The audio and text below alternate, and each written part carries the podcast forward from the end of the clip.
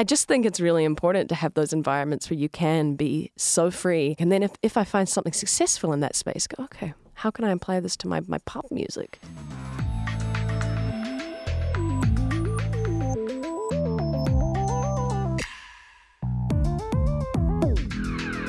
Welcome to Signal Flow, a podcast that explores the technology, techniques, and ideas behind music in the digital age from input to output. My name is Erin Barra. I'm an associate professor here at the Songwriting Department. Hi, I'm Loudon Stearns. I'm an associate professor in contemporary writing and production. And today we have none other than Kimbra here with us in the studio. Thank you for joining us. Of course. How are you guys doing? We're so good. We're having a great day because you're here with us and get to talk about all the nerdy things that we like to talk about. I want to start it off um, with a question about where you draw the line between technology and creativity or or if you're not drawing one at all. And like let's start by talking about your actual process because the end result of you performing very often it seems like from an outside perspective i think it's it seems very fa- like technical. To some people would look at that and say like whoa she's doing this crazy stuff. She's using all these gadgets. So like how does it start versus where does it end and like when does the tech come in Sure, yeah. I mean, most of the time the, the song is written already, and I'm looking at how I can bring the arrangement of that song to life um, for stage. And that means, you know, okay, if I'm not an artist that just wants to sing to track, then I want to reinvent as much as possible on stage, have the musicians, if I'm playing with a band, you know, learn parts off the record and then think about how can I vocally perform the song, but also maintain some of that sound design stuff that's on the record and maybe recreate some of it on stage. And so then you think, okay, well, what are some of the gadgets that can help me do that? What are some of the vocal manipulation, you know, units that can give me freedom to do my own kind of sculpted delays and reverbs and maybe more than that like bit crush the beats live and do kind of more DJ style beat repeat things. And it just it's about working out in your mind first what do I wish I could do live? And tr- you know to translate um the song in a in a in a more wide spectrum way for people and also give me a chance to improvise because that's a very big important part of what I do. I don't like just to sing the song down top to bottom with no freedom to change it. When I do looping performances and something like I did the other day at Berklee, it will be different every time. And that's the beauty of technology is that it depends there's a lot of risk. there's a lot of things that can go wrong and there's also a lot of options in front of you. So every time you perform it, you can do you know, you could do a very dry version of it where it's just the loops and there's no effects going into it and everything's done through a low pass filter and very cold clinical feeling, you know, and then you could do another one that's super spacious and has all these effects, you know, it gives you this freedom to make the song new every time you play it. Um, so yeah, that's kind of the process is is envisioning what I want people to feel in the audience, and then looking at the things that can give me that ability to um, recreate stuff from the record live, um, but also hopefully not distract me too much from singing the song from mm. the heart. So I'm also interested in like the actual stuff itself because you, you were telling me that when you were starting to write "Settle Down" that it was on like an eight track, yeah, it's a Boss like eight track that spits out the CD that you can then upload, which I did to MySpace or something, you know, at the time.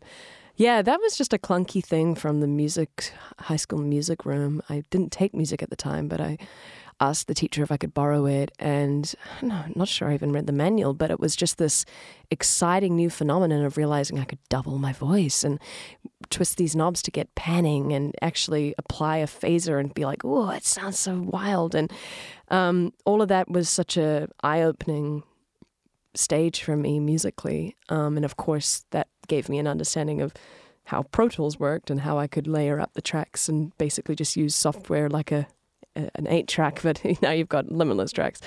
Um, so yeah, that was the beginning of that kind of technological process. I also used Acid um, a little bit in school, that that music software, and then when I signed a management contract at 17 and moved to Australia, part of the process of helping me write my album was, you know, getting a Pro Tools rig and and just learning it and making beats and using like expand and kind of you know basic MIDI uh, drum kits and stuff to to begin fleshing out demos.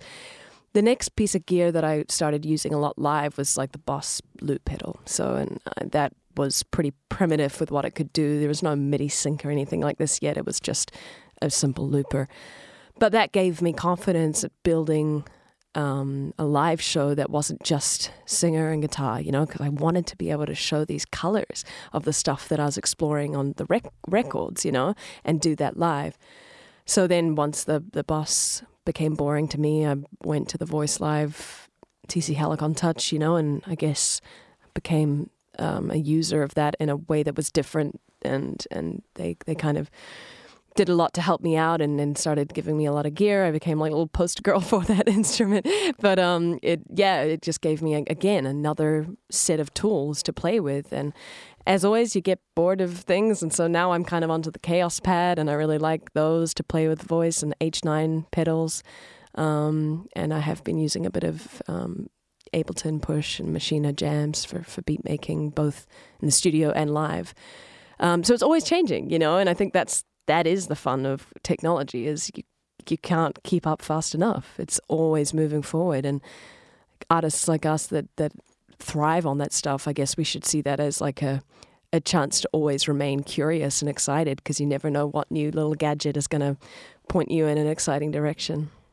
Can I jump back to something you said earlier? Sure. So you said you were trying to make the audience feel a certain way. Yes. And you have all this technology. Can we have maybe some specific examples Yes. of like a, an audio effect or a technique that you think leads to a specific feeling in the Oh audience? yeah, it's all about feeling. Like I mean, I, I'm not interested in just doing things that are just techie for the sake of being techie. Like me applying uh, an effect that puts like a, f- a high fourth on top of my voice for a song like "Top of the World," so that when I sing, you know, one of the it's like a spoken word type verse, and now it's putting like a fourth on top of my voice. It gives it this creepy, eerie sound, or l- low octaving my voice for a moment, and and, and sculpting the, the the drum beats to be all like slowed down like um, to, to to a half time, and now they're going in this very like drunken way. I mean, the whole crowd will respond to that and be like, "Damn, now we're here." You know, it's Right. all about surprises. And if I go for a big money note, you know, like something that's a super big belt, how cool to be able to then self, you know, with the autonomy of knowing what effect I want on that moment. Yes, I could tell the sound guy to do it every time I hit that, but because I know what I want to hear, and it's much easier to just do it. So um, that's a, another example of just a big moment that you want to apply a particular delay and reverb to, so that it kind of peters out at the end in a certain way, or Yeah. you know, then th- that is literally might be the moment of the show for someone, or Right. it might give them that sense of a soaring transcendence for a moment, and that's what excites me is that Mm. by having these little tweaks on the um, electronics or playing with the beats or playing with my voice, it, it's actually, like I said, making every show different. Yeah. It's a chance to actually keep these arrangements feeling fluid and not tired and like, okay, one, two, three, here we go. Yeah. You know? And all those audience members that know your music, they notice those new little things every they do. time. So it's this fun puzzle to see what you're doing. Absolutely. You know, it's it's really wonderful to have you here, and I can see as you're saying these things, you're moving your hands like turning virtual knobs in the world, and I can imagine you're seeing just the knob that you're thinking of Yeah. and the physicality of it. Um, and I can imagine as an audience member even seeing that. That's interesting you say that because my hands are a big part of my process um, as a singer. And I actually find that by lifting my hands up, I, I can alter pitch by, you know, just, just even through using my body and moving it in certain ways, it will totally change tonality of things because as a singer, you know, it's so much to do with the muscular um, sort of the way you're, the posture, the way you're holding, and what muscle tension you're applying to each note. So, in some ways, it does come very naturally to use things like XYZ pads and, and various gadgets that are quite tactile because that's already how I'm visualizing music, you know? Um, waveforms make sense to me. I can watch it and look at it. So, yeah, I mean, it, it really helps if you're someone who already is quite physical with your process. I think that technology can come quite easily, you know, especially when it's really visual technology. which is why I probably love to get out of the computer and use hardware because I can sometimes feel a bit more Yeah. um, like I'm spending less time on tapping at keyboards to change parameters and actually engaging with the the, th- the thing itself. So speaking of things, you know, there's like if depending on what you might be doing, you might or want to be doing, you might need many things, right? Yeah. Especially if you're freeing yourself of the laptop. Yes. Do you ever just like go back to that original pedal? I mean, I think eh, yes, there are times when I realize I've taken it too far and I've got too many things on stage. And my, like my engineers, sound engineers, they just d- despise these constant changes to the setup, you know, because it is annoying and changing things and you know adding things. And at some point, you have to be like, okay, Kimbra, are people really coming to your show to see you play with gadgets, or are they coming to see you just sing that song? And that might make me go, okay. I got to make a sacrifice here. I'll just go back to having the voice live, which gives me a simple looper and some sculpted verbs and harmonizers. Done, you know? And that can be liberating when I just decide that. And so it really depends on the tour and where I'm at uh, emotionally as well, like how much I can. How much I can energy I can invest into all the technical stuff. It might be that a certain tour I just want to be a singer that tour, you know? I just want to like have one piece of gear to interact with. And then another tour I might feel like, you know, this is the one I just want to get like into the little kid again and have like a spaceship of stuff. So again, flexibility and versatility is the the key for me. It's the way that I stay engaged with what I do.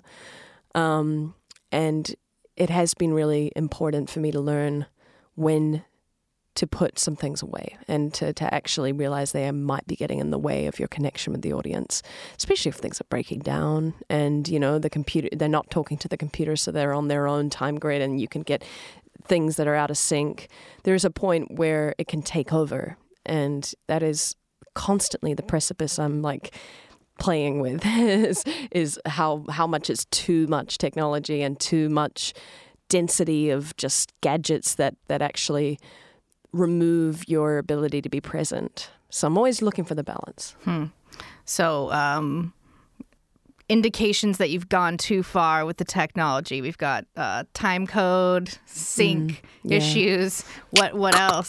yeah, CPU. Yeah. Well, when you know, perhaps when you no longer can use eye contact with the audience because you're spending too much time looking down at all the changes you have to make, or if like you know, I really like using the stage and walking around a lot, so I need to be able to have. Maybe that means that you have Ableton do the changes to your vocal effects and you make it a MIDI message so it turns on at a certain point in the second verse so you can walk away. You know, that's a good workaround um, to have things turning off and on automatically so you're not the master of turning things off and on.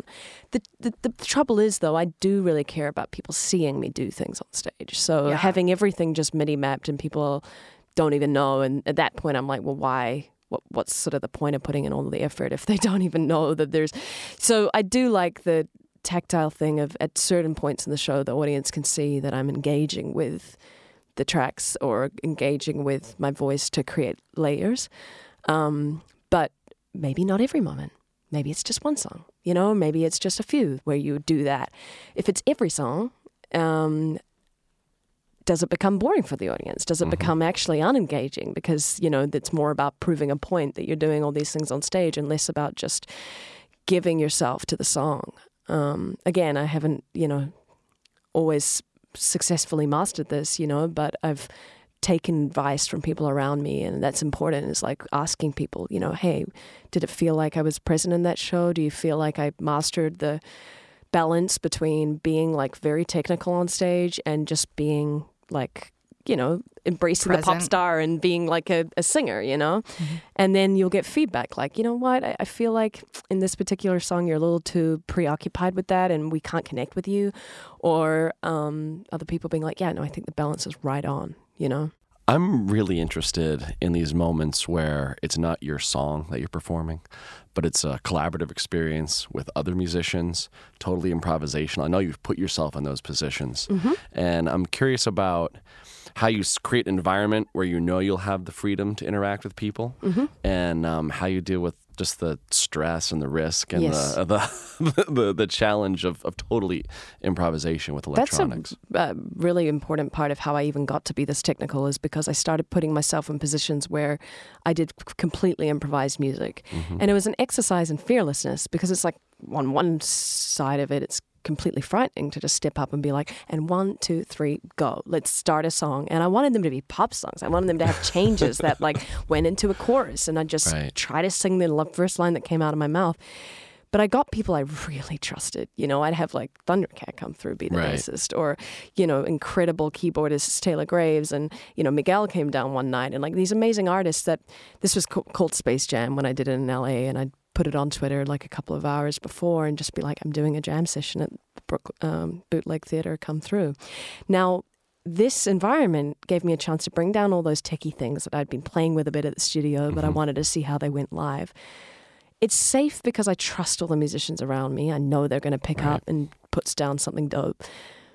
And I also know that the whole point of it is experimentation. No one's coming and expecting me to like pull out, you know, the song they love and like do a full blown show. I don't even dress up the way I would. I would keep it like super just like down home and lay low and anon- more anonymous and kind of everyone is just there to be like children in the playground and it gave me a chance to try out these crazy effects and see what these things did um, and then when I moved to New York, I continued this culture of playing with a collective called Exotech, which is, I mean, we've had everyone from Sean Lennon, David Byrne, Questlove, all these amazing people come through to be part of it. And again, I would bring down a table of gadgets of my, my pocket pianos, my various Kaoss pads, you know, Moogerfooger pedal, just different things that I had collected at home and been like, here's my palette. I'm not under the guise of Kimbra performing Right. Kimbra discography. I'm just a member of the band. It's very democratic. We're all just there to contribute. So now I have this stuff at my disposal, and I'm in an environment where it's okay if I kind of make mistakes. Like, you know, no Right. one's, it's so abstract and weird and jazz, the music we're making. you know, it's pretty out there and jazz. Set up some expectations for yeah, everyone. but so it kind of lets you do some kind of weird, like, you know, sound, and people are like, oh, that's sick, you know. But maybe it was a total mistake. But it's like, I just think it's really important to have those environments where you can be so free, and the expectations are people are just there to to kind of you know, get lost in that music. And then if, if I find something successful in that space, go, okay, how can I apply this to my, my pop music? How can I take this stuff I've learned in this abstract jazz setting and maybe bring this pedal in and use it in my live show where my fans probably wouldn't expect to hear stuff like that. right. But I've had some time trying it out in that um, context. Do you find in those contexts that the um, the audience is more likely to give you honest feedback, or you can trust their impression of things because they have those certain expectations? I mean, I probably wouldn't have like direct dialogue with, I, you know, I- it's not like I go into the crowd and like ask Yeah, everyone how it went, but, but it's like, seeing, but, you know? but seeing exactly and knowing what's really connecting because you're just constantly taking risks. Yeah. And it's really about the band, like the collective of the band around me. Did they pick up on that? Did they Mm. take that idea and roll with it? Or did that kind of fall flat, you know? Um, it's an immense amount of trust you have to have in each other on stage. But I'm a huge believer in improvised music as a way to break through creative, s like stagnancy, Sure. because everyone's in the same boat. You're all putting yourselves out there and just trusting each other. Um, yeah, and it's great for trying out new technology. Do you record those jams? Yeah, a lot of them have been recorded. You can find some of them online, like the, my Space Jam sessions, and then Exotech, which is my like the 14 person collective in New York that, that do various shows, um, pop up shows, you know.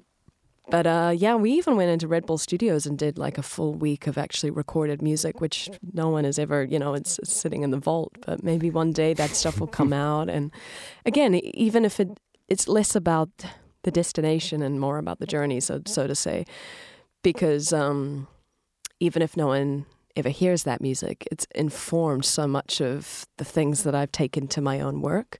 I think that's the important thing. You know, it's kind of like we were talking about art as healing the other day. That you know sometimes just the process of doing it itself is informing a lot, That's like the point. regardless of whether it, it, it you know became something. Something Loudon and I talk a lot about is this like line between composition and improvisation in a way, and like setting up environments which are conducive to, to either thing. Mm-hmm. So I was like, why? I was asking about the recording of the jams. Like I'm wondering if if you record them and then go back li- and listen to them and like find moments that become like concepts and ideas that you eventually then develop and like Yeah. You know, because I mean, I find composition to just be improv in slow motion, Yeah. in a way, Yeah. you know, and so like, w- how does that tie back, like that improvised moment, to the songs? Well, a lot of my songwriting sessions, like for the Golden Echo and um, more, more of the Golden Echo and Primal Heart, a little, were, were, were, were jam sessions that were songwriting sessions. So let's just build on a bass line or a beat, and I'll write a song over it or try to, but it's fully improvised. But out of that, maybe a recurring melody comes, and maybe that actually ends up being a starting point for a song. And in the same way, listening back to those improvised sessions, I may hear a motif that I've been you know, doing a fair bit. Maybe I'm doing that motif quite a hmm. bit in various sessions, so it's sticking, you know, or that lyric's coming up, you know, a few times, and you go, okay, it's, it's kind of channeling the sub- subconscious, mm-hmm. these things that come out in improvisation. So then from that point, it, you you think, okay, I'm going to take that into the studio next time I'm working on something, and that's where it gets exciting. Is improvisation actually leading to something coherent and and like pop music. I get really excited about that, you know, because if it just lives in the abstract world, it's still interesting, but it's it's so much cooler when you can take an idea from that space and see it through to manifest it into like a mm. fully formed idea. Do you ever just have like the weirdest stuff come out of your mouth? Oh man, I mean it's all wild. It's it's it's it's really sound based, and I sing in gibberish most of the time. So it's, every now and then there'll be lyric, but it's more like "Yeah, you smile, go watch Charlie Five." You know, it's just things that feel good and sort of they they converge on sounding like tongues of another language, but but because I'm just acting as an instrument in the space, it's it's more about the visceral feeling of the sounds and, and, and just experimenting with what your body can do. It sounds all very hippie, but I, I actually think that it's actually a very big part of my process and why I can be so free on stage in, in the pop context is because I've given myself these environments to be very um, qu- quite psych- psychedelic, you know, in these other environments. Yeah. streaming the subconsciousness. You said that a moment ago, and that's I think the phrase you said now that connected most back to me seeing you perform. Hmm. Like that's what it's always felt like for me. cool. And I saw one of these performances of you where it was like these weird words Yeah. and these weird rhythms and you kept going i'm like what that's really interesting but then but then real words formed Right. and meaning was there Yeah, that made sense. Yeah, and it- it's always stuck with me. Of Oh, that cool. performance, honestly, I lost a lot, you know, in memory, and but that that sense of there's rhythm 1st and then there is phoneme, and then suddenly meaning form. That's exactly the way it works. Yes. Which was- rhythm starts it all. Yeah. Always so opposite Mm. of what I've always considered songwriting to be. Mm-hmm. I've always thought of like meaning. What is the song about? Yes. to come first. And that performance, I I've thought so much about it since, and think and I think the streaming the subconsciousness is is what is kind of connecting it for me. doesn't really matter what comes first, does it? You know, that's the thing. Meaning will emerge if it's meant to. Uh, that statement is amazing to me and, and revelatory when I saw that performance. Cool. That was a Oh, whole cool. new th- concept for me. Awesome, awesome. Yeah, no, I, I'm I'm really glad you picked up on that. That's cool. Yeah, we both got to see you in Berlin a Right. few years ago. It was kind of like the spark for what leads us here today, Yeah. actually. Oh, cool. Like, we need to get Kimbra to Berklee. I think people could really learn from her. I had no idea if that performance connected. Like I was like, It was man, amazing. I don't know if that shit was just totally like off. And you know, I mean, that's the thing about improvisation. Sometimes you really, I'd never jammed with those musicians before ever. So Wow. it's all just you know, uh, so much luck involved. But if you just throw yourself in there, sometimes you're surprised at what the instincts when you stop thinking too much. Um, sometimes you surprise yourself. You know, it's it's pretty. I think it's pretty. Uh, cool psychologically to think about as well. You know, just when you go like someone puts the pressure on you, like one, two, three, go, say something. You know, it's basically what it's like. you Action. know? Yeah, but you have to trust your craft. You know, because the truth is, you, we could all do that because we've trained ourselves in this work for so long that you do have instincts to pull out an idea out of the hat.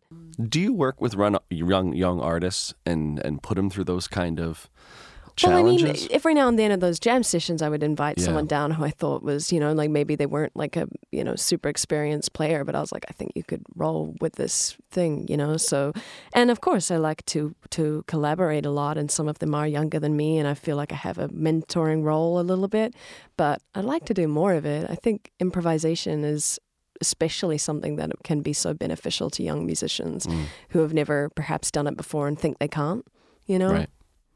It's kind of the, one of the cornerstones of what we do here at Berklee. Like even the audition process, there's there's an improvisational component of it, and it's really interesting to see people, especially under huge duress. Mm-hmm. You know, because you're on stage in front of a lot of people, even if it's a small room with two people that are just listening very close to what you're doing. You know, it's like it's very revealing. Yes. Well, I mean, when you described like one, two, three, go, mm-hmm. that's it's in our audition process. We, you know, we bring singers in, Okay. and you know, like okay, improvising this blues. Yeah, make up words as you do it. Wow. And they're like, huh? And some of them just it's just amazing. Wow. Yeah. You know, and the, Or the ones who've never done it before, Right. and then they're like, "Wow, that was so cool." and Yeah. and they they all achieve something. Exactly. You know, we all have it in us, and Mm-hmm. I like I like you said, it's put them on the spot, put yourself on the spot. It's actually a process I do with musicians when I'm producing a song or working with a producer. I might have musicians come through that I want to play on the song, and if I'm, I'll be doing the session just with them. I'll be engineering the session, you know, comping it as I go, and kind of working to get the right performance out of them, right? And one thing I like to do, I did a lot with Thundercat, was not let them hear the song first before I hit record. So the first time they're hearing it, you know, it's it's all recording, and we get the very first instinct mm. before they start thinking about it. Before they start thinking like, oh, where would my pocket be? What's a cool thing to do? No, none of that. I just want your initial instinct of where you go, and that's a really fun way to work. It's actually I request that as well when I'm asked to sing on a track or something. I, I just want to hear it for the first time and see where my body goes and where I just viscerally start to enter the um the song as opposed to listening, listening, listening. Okay, let me think about this. Let me, you know, you're losing all that sacred time of spontaneity. It only happens That's so once. cool. Only happens Right? once. So valuable. I mean, that's that's. I don't think most sessions are run like that. You know, they're like, hey, "Let me send you the song. I want you to do something that's like this." That's so cool. Yeah, yeah, something to keep in mind, huh? Yeah. I'm gonna do that to you next time we're doing something together. I'm gonna be like, "No, I'm not gonna tell you what we're doing. I just want to get your first instinct." You've done that to me on this podcast. right on this podcast, you'll play. You've played songs to me that we analyzed. Oh, you've done Oh, yeah, it to me. I do do that. Where I've thought a lot about it. We mm. analyzed. There's this amazing band in Brooklyn called Half Waif. Okay, I haven't heard of them. Sh- Well, it's this woman and then these two guys. It's so just like really mm. compelling electronic music, and I had. I thought a lot about it, and then kind of was just like looking at him, waiting. It's like, what are you gonna say? And it's yeah, and it was, it was felt. I think that was a particularly good podcast It was, it was because great. you were just saying what you were thinking, and like, yeah, it was. It would have been not as cool if we had done it otherwise. Exactly. All right, more of that. More of you not knowing and me knowing. so when you're using your hands and touching all the buttons and twisting all the knobs, it seems very much like just an extension, like you're playing an instrument. Um so when you were starting with this stuff, like how long did it take you before you started feeling like you weren't thinking? Yeah, it's repetition. I mean, mental repetition, imagining the song in my head and imagining when I'm going to hit that button before the second chorus. Okay. And then I'm going to filter there and then remember to turn the loop off there. It's mental repetition of imagining myself playing the, the you know, this is specific to songs that are very much on my shoulders with the, the tech work. If it's something that um, is more about me just singing and doing a few effects, it's not as technical as people would think. It's really a series of turning off and on things and, um, you know, practice just just having done it a lot in both improvised settings and and live and setting it up in a way where not too much stuff can go wrong you know making it a bit bit foolproof so if that means sometimes doing looping where it's synced to a click so that it'll quantize the loop you know into time you do things like that so that you've got a bit of a buffer if you're super shaky one night and it's not all working out, you know, things like that. But in terms of just getting the feel going of what it feels like to loop live and to use these different instruments, it's it's just getting it in your body, you know, getting it in your muscle memory so that you feel your inner clock and you kind of have rehearsed the movements of like now I go here. It's a lot of multitasking and you'd be surprised. I'm actually a very forgetful person in the real world and I really struggle to multitask and be quite distracted and aloof. But when I get into that space of singing and there's an emotional element to it where I know that by making that change technically I'm doing something to the song that's crucial. It's like I can remember a lot, you know? So it's just finding that that skill set where you can be very much um, having a lot of things going at once and and still remaining focused on the song and, and, and with enough practice they just start to it just starts to happen and and tying it to a lyric as well that's important like the emotional connection not just thinking of it like numbers thinking of like okay well, what am I saying in this second verse? Okay, so it makes sense that I'm filtering down all the sounds there to be this bubbly, warbly kind of um, feeling. And, and on that note, when I say that line, it makes sense that I'm throwing that huge delay, which I trigger off, or what, it, you know, connect it to something emotionally, and you remember it a lot better. Right. I notice that as a bass player. I listen to the lyrics. I don't have to yeah. think about the music anymore. It's, it's all sure. right there. Can I ask about your relationship with the tech crew that you're working with? Mm-hmm. So how you relate to your monitor engineer, mm-hmm. what kind of what kind of people you have supporting you technically during a tour, and how that that goes yeah. in. That tends to be my side of things that I, I mm. really love is the is the, is that that supporting role behind the artist. Yeah. So I've always had a technical person in the band who is really savvy at Ableton. As much as I enjoy doing all of that, and it's a big part of what I do, I, I don't have the time to be spending constantly revising the sessions, going through, rebouncing the stems at the right levels, changing the parameters of delays before a show. Like I just that is a, a role that I'm happy to pay that person a little higher to be the, the you know like it's just it's important to me that I have some people in place when I when I have crazy press days and stuff. I can't be doing all of that as well.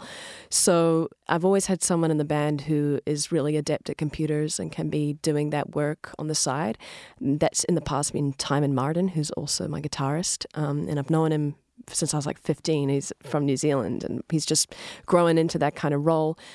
Um, my sound engineer uh, is this guy from Denmark, Kasper Moore, and yeah, he's a very big part of creating the sound of the show too, because he has learned what I like from seeing me do my own delays and throws and things. So this is front of house engineer. Front of house, yeah. yeah. Oh, sorry, not monitor. That's yeah. okay. No, um, you you said engineer. I just oh, wanted to clear. Okay. No, yeah, I just wanted to clear it up for the whole. yeah, the, the yeah. people listening. Sure. So he has learned what I like now after mm-hmm. watching me do it so much, and I'm little by little starting to give him more and more of that role, you know, and actually deciding, okay, maybe I've t- trained him well enough now to mm-hmm. know how to control a lot of my vocal stuff that I can lose this certain gadget because it's getting clunky and it's getting in the way, and I'll let Kasper handle that. So he has like a space echo pedal that he's been using on me for the stripped down tours. So it just means every time I go for big moments, he's controlling that and. Um, usually it just comes from training them with your instincts rather mm-hmm. than like sitting and giving them a lyric sheet and doing all of that. Right. It's it's it's also you know he's someone that might help me custom build the rig. So say I'm integrating like three or 4 mm-hmm. gadgets. Um, we'll brainstorm together how we can chain it all to be, you know, and, and ground it so there's not a hiss and mm-hmm. build it onto planks of wood so that it's kind of can travel for right. like ages on the road, yeah. things like that that you Put don't think about. But you know, yeah. So and... those people are really important to me, and I'm working really closely with them. It's not like they just have the job of doing the sound; they're also integrated into helping me maintain all the technology on stage. Um, and even my tour manager, you know, is like savvy with sound and like going out the front and always, you know, checking in on how things sound and giving me feedback on whether I was too distracted or um, you know, or not uh, engaged in the way I should be. So mm-hmm. I'm, I'm really taking advice from everyone on the crew about my my balance. Like I said, yeah. Sounds like a family. We're we're getting pretty close, close, these days. Yeah, yeah, yeah that's, that's great. Sure. You were talking about practicing. Yeah. And um, at that same loop that we saw you, D'Anthony Parks was there as well, yeah. and he talked a lot about like this practice regimen that he has and Okay. like how much time he spends just in the physicality of doing what it is that he was doing and i was i was kind of impressed Mm. so i'm wondering like what do you do to maintain your craft Yeah.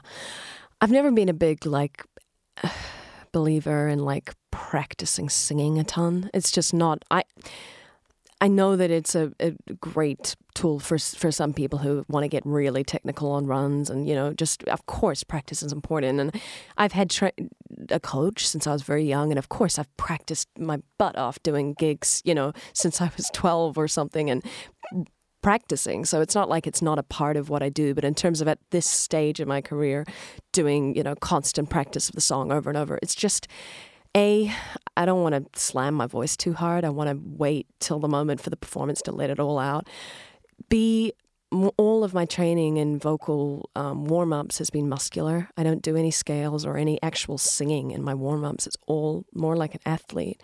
So it's to do with warming up my lats and glutes and abdomen, pecs, like actually becoming like getting the blood pumping through my body so that when I go to sing, I'm not relying just on this tiny vocal muscle, but actually pulling from muscle tension all through the body, um, which is why you see, you know, Tina Turner or Whitney like push down into their bodies when they hit those high notes, activating their whole body like an athlete. So, you know, this idea of practicing vocals is, is I'm also, I want to retain the messy edges of my voice. They're actually the bits that I think are most compelling, you know, the parts when I do crack or the parts when things get a little shaky. Um, and I also think just after a period of time, singing is in your muscle memory so much that you don't really need to practice it. Do you know what I mean? Like, what about the tech stuff like there's so much okay, more to so what you're doing right that. yeah Exactly. So that's where I do think it is more um, beneficial to be practicing the just the practical changes of things, and that is a series of steps, isn't it? It's like me write. I'm, I'm a visual person, so I write them out. You know, I'll be like intro, turn on this button. You know, K KP two, hit this, then da da da undo, da da da push this and turn this one off. You know, I'll write it out so I mentally can see myself making the changes. But in terms of like doing a whole day of just practicing it over and over, I wouldn't say I'm on that level. I'd say I would like before the show just be grinding it. I'd record a voice memo of myself doing it. I would listen over and over and see myself making the changes as I go. Um, and you know, the greatest practice is just like doing it at the gigs over and over and not. I've always been like that. I mean, when it came to to looping live, when I was like back with my guitar and singing. I just decided the best practice would just be to book a show and do it, Mhm. you know. And if that meant making mistakes or meant, you know, that I kind of messed it up a few times, luckily audiences are very compassionate like that. Look at, you know, the other day when I messed up the loop the first time, you know, people get it. And it also makes it kind of more compelling because it's Yeah. clear that you're taking a risk. So I'm a, uh, when people are like, "When is the right time to like play your first show?" I'm like, "Right now." like, get out there and start because when you're under pressure, you your body is like, okay, and you have to remember, and and, and also it's not the end of the world if you don't do it exactly this way that you practiced, you know. But at least with every time you you do it live, you're getting into the habit of doing it under pressure, which is different to doing it just in your bedroom when no one's watching. So I think you need to be practicing under the the audience eye. Um, yeah, I hope that it makes sense. It's not that I don't practice Yeah, at all, yeah, but. I'm definitely not on the D'Antoni level of just like grind, grind, grind because I'm I'm quite interested in imperfection as well. You know, It's nice to hear you say that because I, I teach a lot of live performance on campus and people get so fluck like flustered because Yeah. they want to control mm-hmm. and they feel like they're not in control, right? Like mm-hmm. to, the technology, it's a lot of responsibility to kind of it is a lot, and there's in it. there's got to be a lot of acting in it too. You've got to be ready to make it look like you know mm-hmm. exactly Yes. what you're doing. But- I've learned that, the, you know, the hard way. if you if I can fly my hands around, distract people from the mistake I made, and just do something vocally wild, this it works. Just make them look somewhere else. just just wave your hand over here. It's a Or magician. just, just It's- hit a big note and just make them be like, damn. Yeah. Or just just decide that you're going to turn all the instruments off and use your hands and start to clap and just make the chorus like that. I mean, we've all had to learn the hard way when your tracks cut out at the biggest Mm-hmm. moment of the song or something, and you're just, well, you know, I've I've been there. I was on the David Two Byrne and four. tour, Two and and four. I'm, I'm touring with David Byrne, you know, and our our computer stuff cut out, and so me and the bass player, you know, on the Moog. We just performed one of the Mm-hmm. the pop bangers, like as a just vocals and Moog, you know, and it's like acting is a big part of it. Yeah. But you've also set up the technology so that if that stuff goes down, at least vocals are left. Exactly. Right? Yeah, I mean, you that, to, re- yes. redundancy that the computer can fail and they'll still hear your voice. I yeah, mean, you've got to have some foolproof things. Yeah. Yeah. Yep. I love that. I think making a mistake makes it feel Mm-hmm. real, Mm. you know, and that's what people are, you know, nobody wants to make a mistake. But when it comes to technology, like there's nothing more definitively real time Yeah. than you totally messing up. And I think that it, from an audience perspective, like they, they almost trust you more because Oh, they're like, yeah. okay, you're really doing really doing that. You're yeah. doing that thing. People want to see a human, not a robot. Mm-hmm. You know? Humans make mistakes. Yeah. And also like I don't know. It's it is hard. Everyone hates making mistakes. I'm the same, but like tune into the thing that is working. If another thing isn't working, Mm. like focus on the instrument that is, the gadget that is actually like really working for you.